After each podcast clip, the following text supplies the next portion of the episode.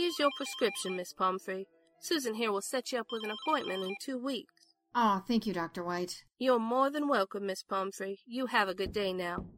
Susan, who is my next appointment? Mr. Pennington is due in about twenty minutes, but, uh. He's not here yet. Not yet.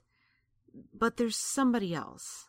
She doesn't have an appointment. You know I don't accept walk ins, Susan. I know, but she says you'll see her. Who is it? She gave her name as another Dr. White. She says she's your sister. Diane? Here?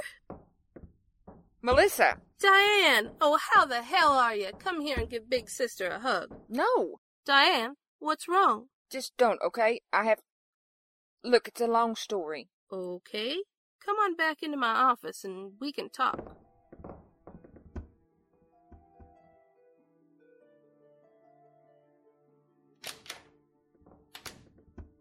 Here, have a seat, Diane. You look about dead on your feet. Do you want something to drink? No, thanks, Missy. I'm fine. Geez, Diane, how long has it been? Two years? I haven't seen you since you got your doctorate in what? Botany? Mycology. And it was two doctorates. The other was in entomology, remember? You always do that. You just hate it that I'm smarter than you. yeah, well, Mom always did like me better. So where have you been? You haven't called? No letters, no email? Nothing. Vietnam. Well, Brazil for the first three months, but mostly Vietnam. Don't they have phones in Vietnam? now you sound like Mom. Did you read my master's thesis? No, I didn't. I'm sorry, but bugs? Not really my speed. Not enough blood and gore for you? Diane? Diane! Susan, bring in an oxygen tank and a mask right now. I also need a pulse oximeter and the blood kit that's in the lab. Right away, Doctor. Diane, it's going to be okay. Just lie back as much as you can. Help is on the way. Just let me open your blouse up. no. Stay back. Okay, okay. Hmm. your breathing is a little better now, so that's good. Slow breaths. Just take your time. Doctor? Thanks, Susan. Shut the door behind you, okay? Okay, Diane, here's some oxygen. Just breathe normally through the mask. Where is my stethoscope? Oh, here it is. Now you just keep breathing, Diane.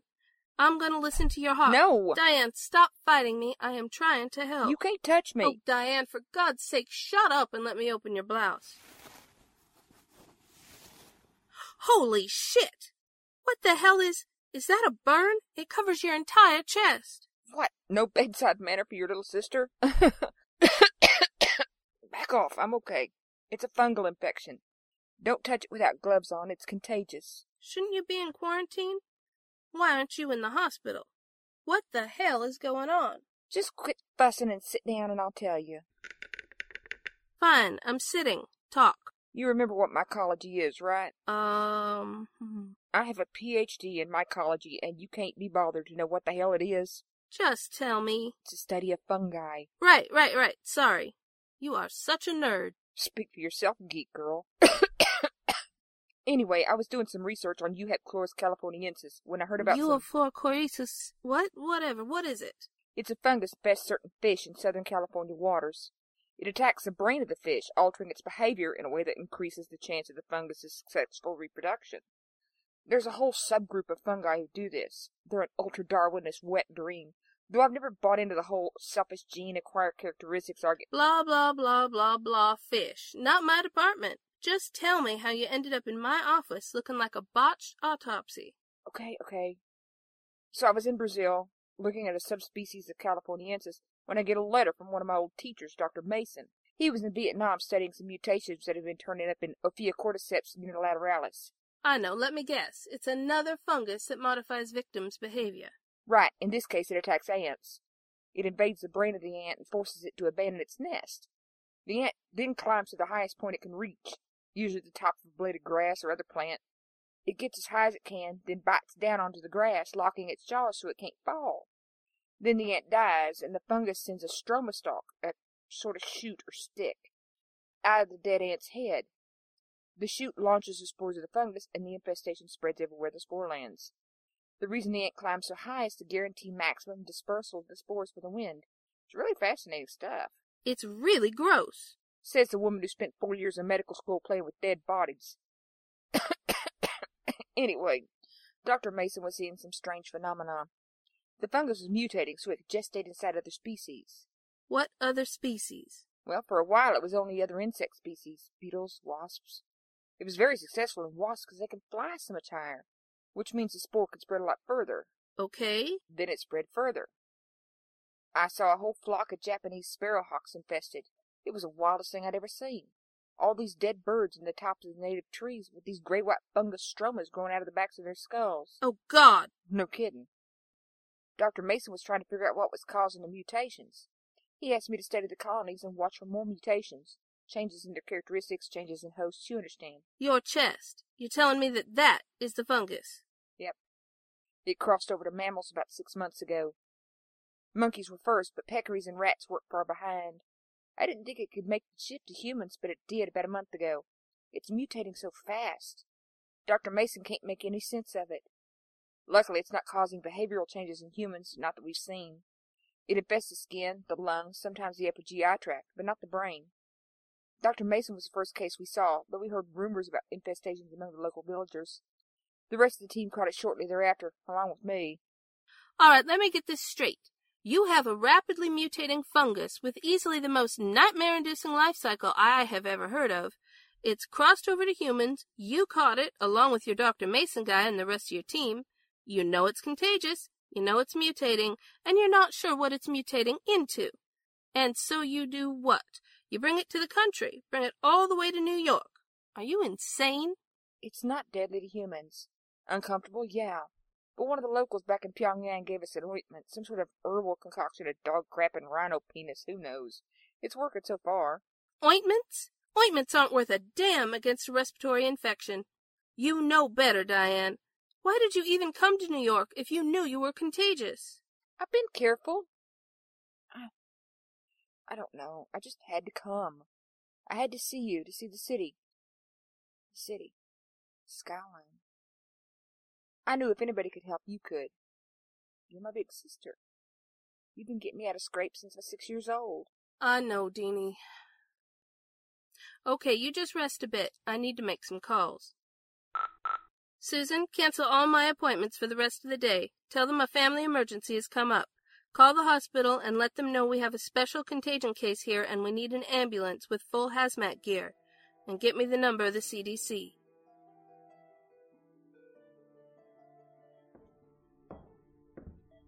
Hi, little sister. Hey, Missy, have I mentioned you look like an idiot in that hazmat suit?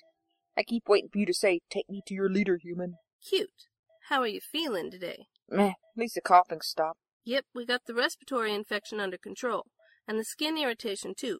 No itching, no burning. Nope. If you got things under control, then why do I feel like crap? Weak as a kitten, vertigo. I've been having nightmares, too. Deanie, you've been bedridden for two weeks. I know that takes a toll. Missy, Missy, you were always a terrible liar. What are you keeping from me? We're seeing some anomalies in your blood tests. What sort of anomalies? Just some enzymes that shouldn't be there. And that means? It means something is still going on, despite the rash being gone. Great. And that's why you haven't released me yet. Exactly. Now, sit up a little so I can listen to your heart. Can't wait to get out of here. I haven't been back to the city in two years. I want to go everywhere and do all that stupid touristy stuff. Take a deep breath. Now let it out. I want to go to the top of the Empire State Building. I haven't been there since we were kids. You remember that, Missy? It wasn't two weeks after we moved to New York. Dad took us up there on, what, your eighth birthday? Tenth birthday. You puked birthday cake all over my brand new boots. Yeah, vertigo, man. I never did have any head for heights. I dreamed about that last night. About what? Now take another deep breath and hold it. I bet us going up to the top of the Empire State Building that time. Only in my dream I didn't get scared or sick. It was wonderful. Uh huh. Good breath sounds. Good heart rate. You're doing pretty good, Deanie. So let me out of here, just for a little bit. Hey, I know. Let you and me steal a wheelchair and slip up to the roof of the hospital. It's what, six, seven floors? Four. Now give me your arm. Only four floors? That's not high enough. 130 over 95. It's still a little high. High enough for what, Deanie? Huh? Four floors isn't high enough for what? Oh, I don't know. I'm just thinking out loud. Well, stop it. People will think you're nuts. I thought you decided I was nuts years ago.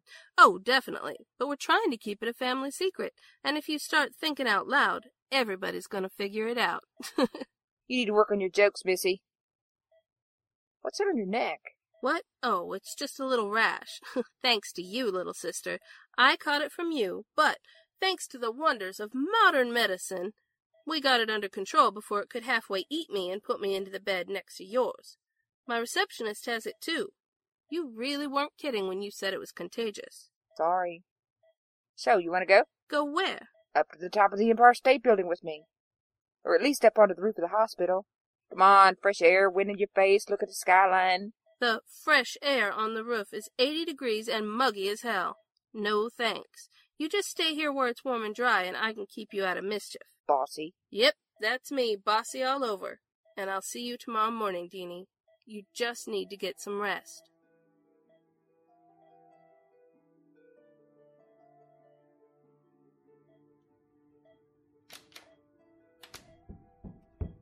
Nurse, hey you, It's Robin, Doctor. What do you need? where is my sister? I beg your pardon? The patient in quarantine, Dr. Diane White. She is not in her room. She can't be gone. She's been sedated. She'll sleep for hours. Well, she's not sleeping. There's nobody in her room. Well, don't just stand there. Start a search. Right away.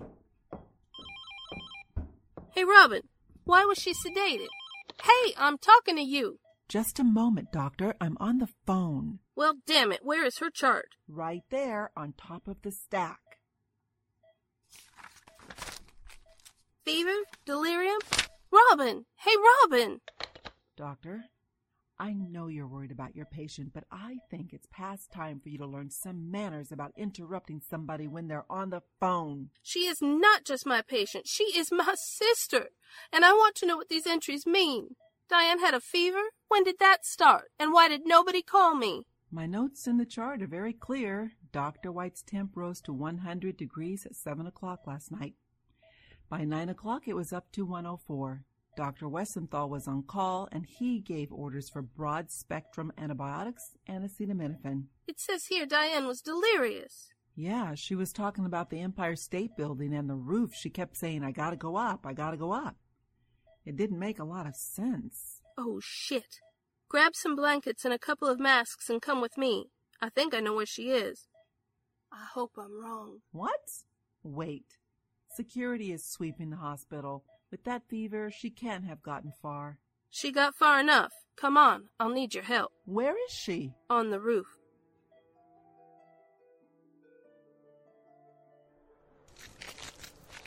There she is, over by the ledge. Come on. Wait, put on your mask first. What for? Just do it.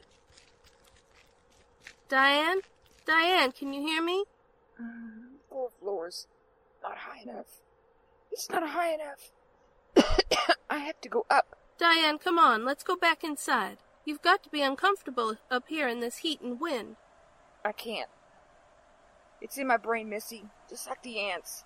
They climb up and up and up, and then their little heads explode. I don't want to die, Missy. You are not going to die, Deanie. Just let me put this blanket on you and we'll go downstairs and everything will be fine. It's not gonna be fine. My head hurts so bad. Did it hurt the ants, you think? Could you feel a stroma coming out? What's going on? Everything's going to be fine, Deanie. Trust me. I'm a doctor, remember? Besides, I'm your big sister. I'd never let anything bad happen to you. That's my job, looking after my pesky baby sister. You can't help me this time. Oh, God. I love you, Missy. Oh, God, Missy. It's coming. It's coming. Hold on. Hold on tight. Hold on. Deanie, no! Oh!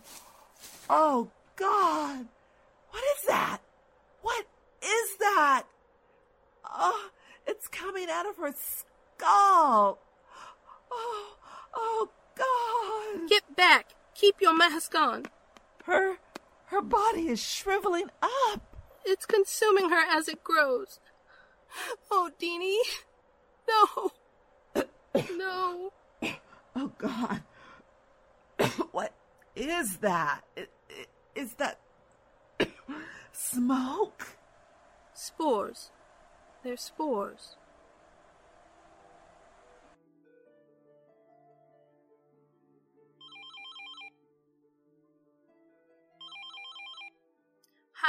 This is the office of Dr. Melissa White. If this is an emergency, please call 911. If you wish to make an appointment, please leave your name and number after the beep. Dr. White, this is Dr. Young with the Center for Disease Control. I got the paperwork for your suspected case of non-native fungal infection. When would be a good time to speak to you and see the patient in question? Please give me a call back at 555 uh, 1494. Thanks.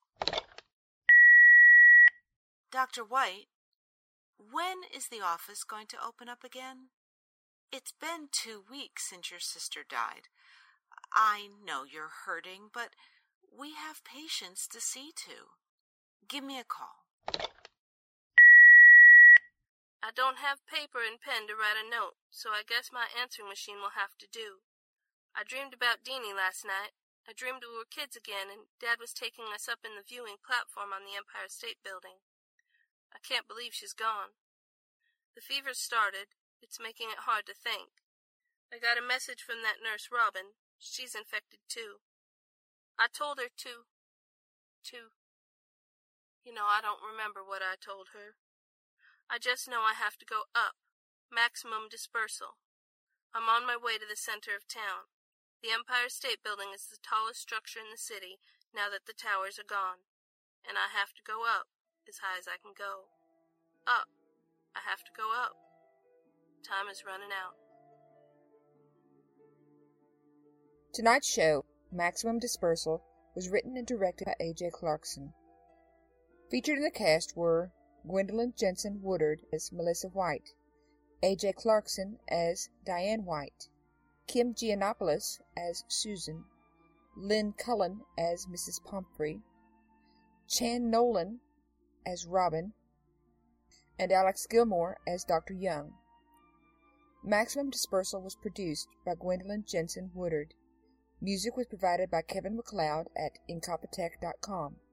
Sound effects were provided by freesound.org. Maximum Dispersal is protected under Creative Commons License 2013. Our executive producer is gypsyaudio.org. I'm AJ Clarkson. Thank you for listening.